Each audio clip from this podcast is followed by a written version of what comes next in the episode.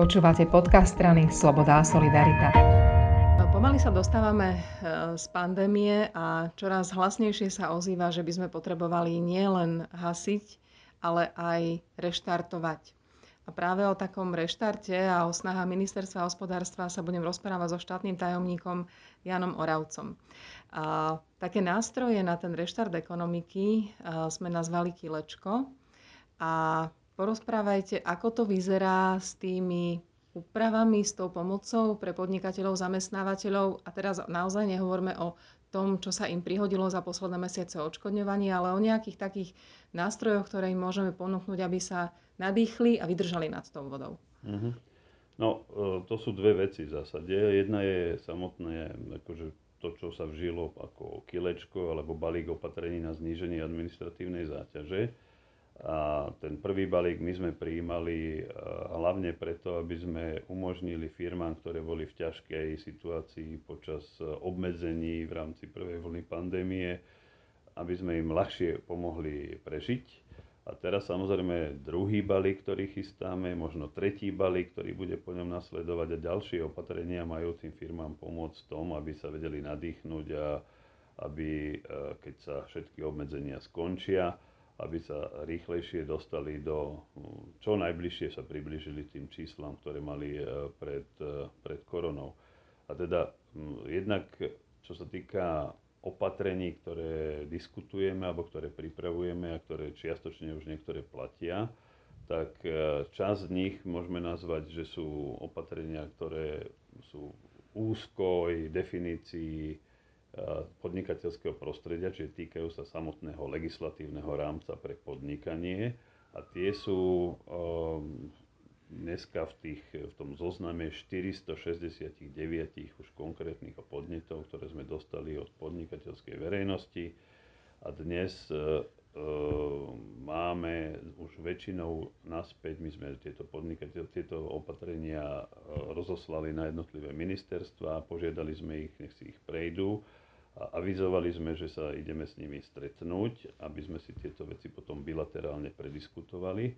To sa stalo ešte niekedy vo februári.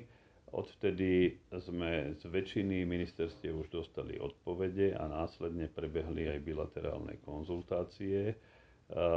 Nedostali sme odpovede zatiaľ od tých najväčších, ktorých sa týka najväčší počet opatrení a to je logické, lebo potrebujú najdlhší čas na to, aby si to prešli iné je, ja neviem, ministerstvo kultúry, kde je 5 opatrení a iné je ministerstvo práce. financí alebo práce, mm. ktoré majú po 70 a viac opatrení. Takže uh, tieto bilaterálne stretnutia prebiehajú. Uh, ja verím tomu, že uh, v tom treťom štvrt roku budeme vedieť informovať verejnosť už aj o výsledku tých, tých stretnutí je, skutočnosť je taká, že pokiaľ ide samotné opatrenia, tak eh, zhruba 30 sa nám podarilo už aj schváliť z toho zoznamu 469 s tým, že využívame existujúce otvorené zákony, medzirezortné pripomienkové konania, kde ministerstva ja neviem, majú daňový zákon a my tam prídeme a povieme, že aha, toto máme z balíka nejaký návrh, eh, akceptujete. Čiže takto sa tieto veci už asi 30 z nich podarilo schváliť.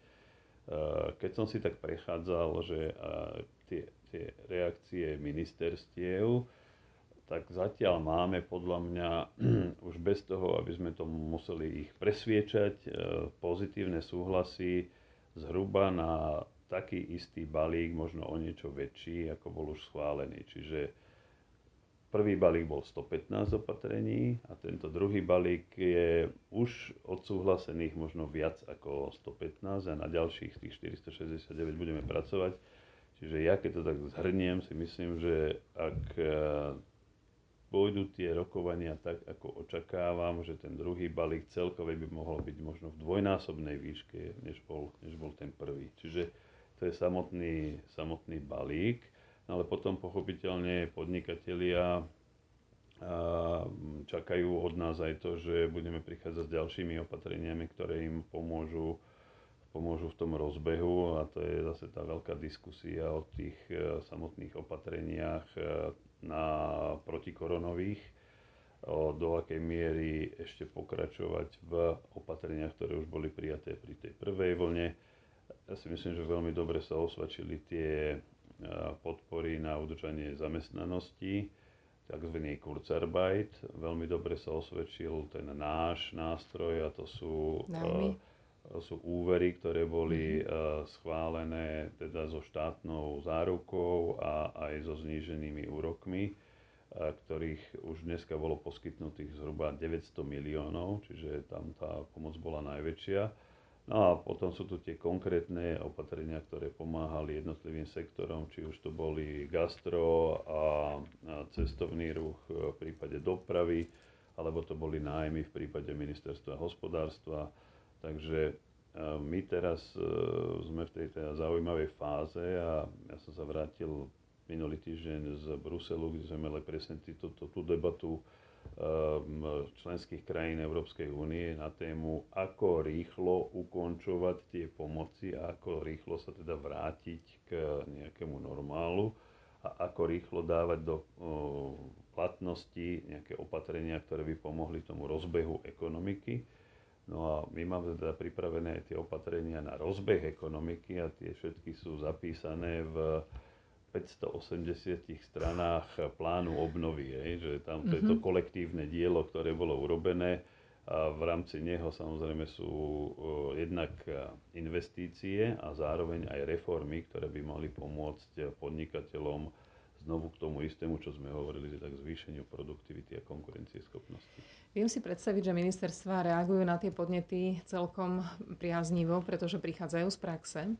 A skôr ma zaujíma, akým jazykom s vami komunikujú tí podnikatelia a zamestnávateľia. Či sú takí ubolení, alebo či sú takí, že odhodlaní znovu sa rozbehnúť a či sú vecní, či možno niečo vyčítajú. Je to, závisí to od toho, že v akej oblasti tí ľudia podnikajú. Ja vnímam výrazne kritickejšie ohlasy e, z tých najpostihnutejších sektorov, Čiže keď má niekto reštauráciu alebo má hotel, tak e, tí ľudia um, cítia všetko, čo sme robili a ten výpočet, ja si myslím, že keď sa na to pozriete, sú to veci, väčšinou veci, ktoré robili aj iné krajiny.